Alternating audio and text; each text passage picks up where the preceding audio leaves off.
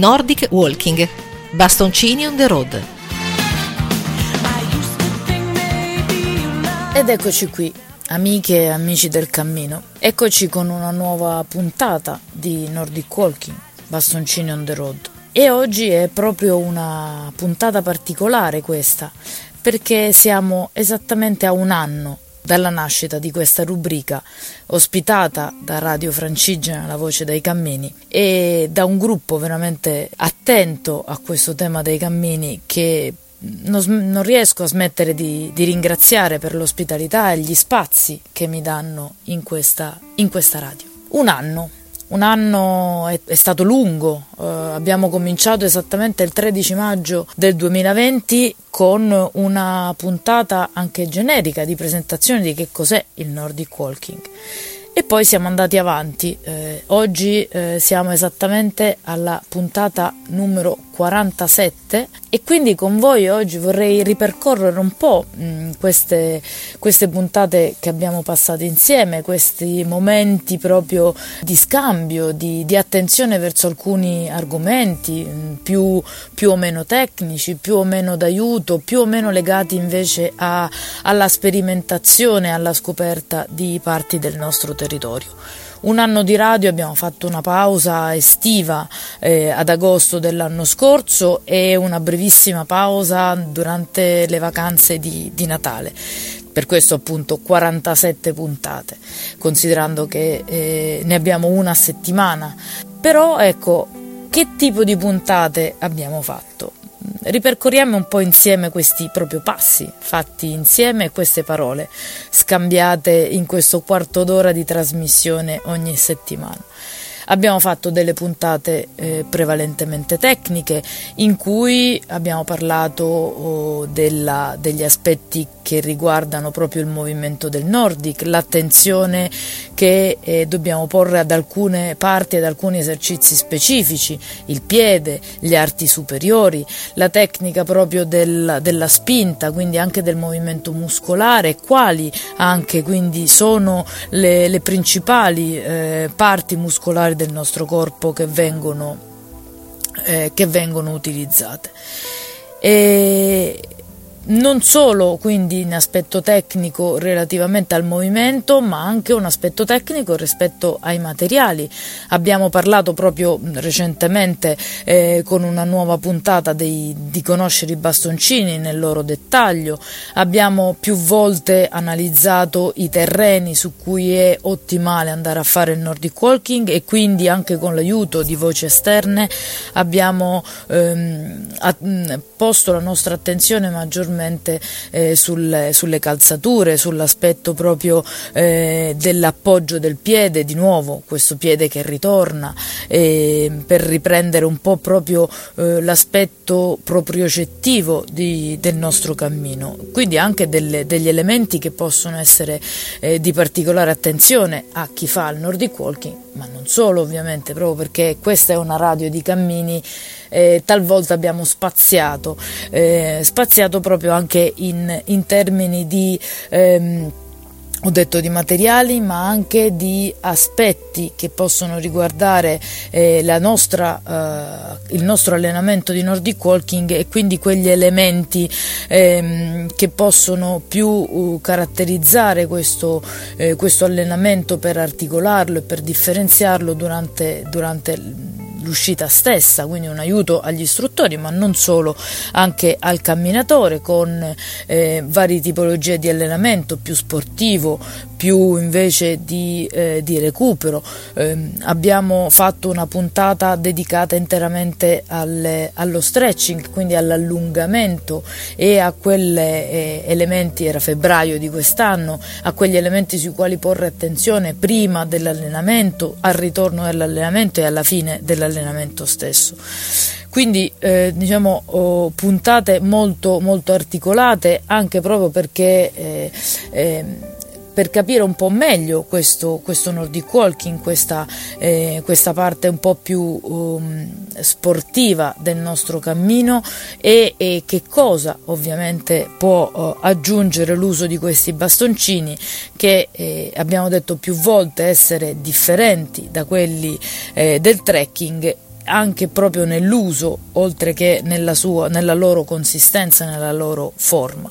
Quante altre puntate? 47 sono veramente tante e eh, ne abbiamo fatte veramente diverse anche per descrivere un po' eh, come diventare istruttore, quindi qual è l'aspetto caratterizzante il passo ulteriore del camminatore se qualcuno ha voglia di mettersi in gioco e, e diventare quindi un istruttore della scuola italiana Nordic Walking. Ricordo non per, eh, per fare il mio curriculum che non credo ce ne sia bisogno e soprattutto è ridondante in questo momento che eh, faccio parte della, della, scuola italiana Nordic Walking e quindi in diverse puntate, anche con l'aiuto di altre voci che mi hanno accompagnato, abbiamo raccontato un po' l'excursus dell'istruttore di Nordic Walking e che tipo di formazione eh, uno debba fare per diventare istruttore e insegnare quindi il Nordic Walking un po' da tutte le parti d'Italia. Prendiamoci una pausa e continuiamo poi subito dopo a camminare insieme,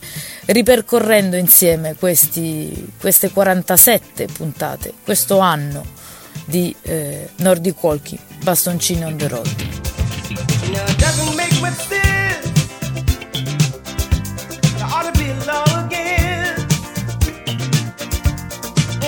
takes